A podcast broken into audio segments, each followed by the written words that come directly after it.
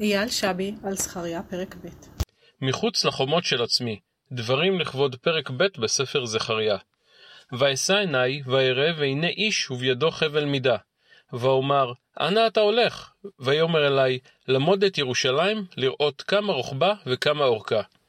אני קורא את הפסוקים הללו, ומיד מתחיל לדמיין כיצד ישתרעו על פני הפרקים הבאים כל מידותיהם של ירושלים בכלל ושל הר הבית בפרט, ממש כפי שקראנו בפרקים מ' עד מ"ג בספר יחזקאל.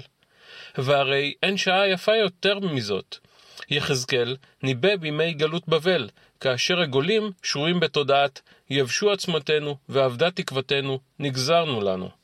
ואילו זכריה מנבא בימי שיבת ציון, ואולי האיש שבידיו חבל מידה בא להוציא לפועל את נבואת יחזקאל, לבצע פרצלציה בתחומי ירושלים רבתי, להגדיר גושים וחלקות ולהתחיל סוף סוף בבניין בית המקדש השני, על פי המידות שבהם נקב יחזקאל או במידות אחרות. אך מה רבה ההפתעה?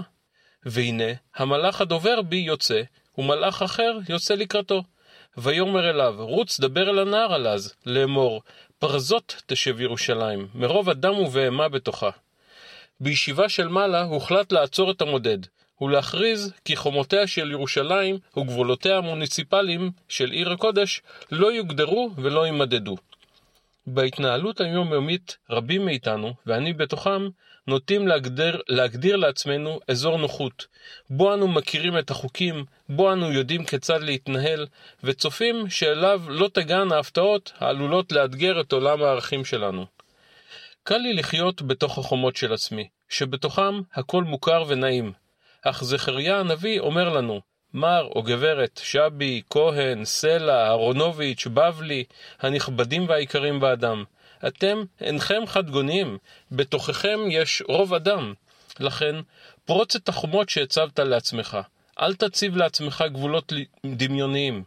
מי יודע, אולי אם תמחק את החומות, תשמע דעה מעניינת שתחליט לאמץ, תלמד להתמודד עם מצבים חדשים, תשכיל לגלות אני אחר שלא ידעת על קיומו. אפשר להמשיך ולהתבצר בתוך חומות העיר העתיקה שלך. החיים, אך החיים מחוץ לאותן חומות הרבה יותר מאתגרים, מרתקים, ובעיקר מרחיבים את הדעת ואת הנשמה.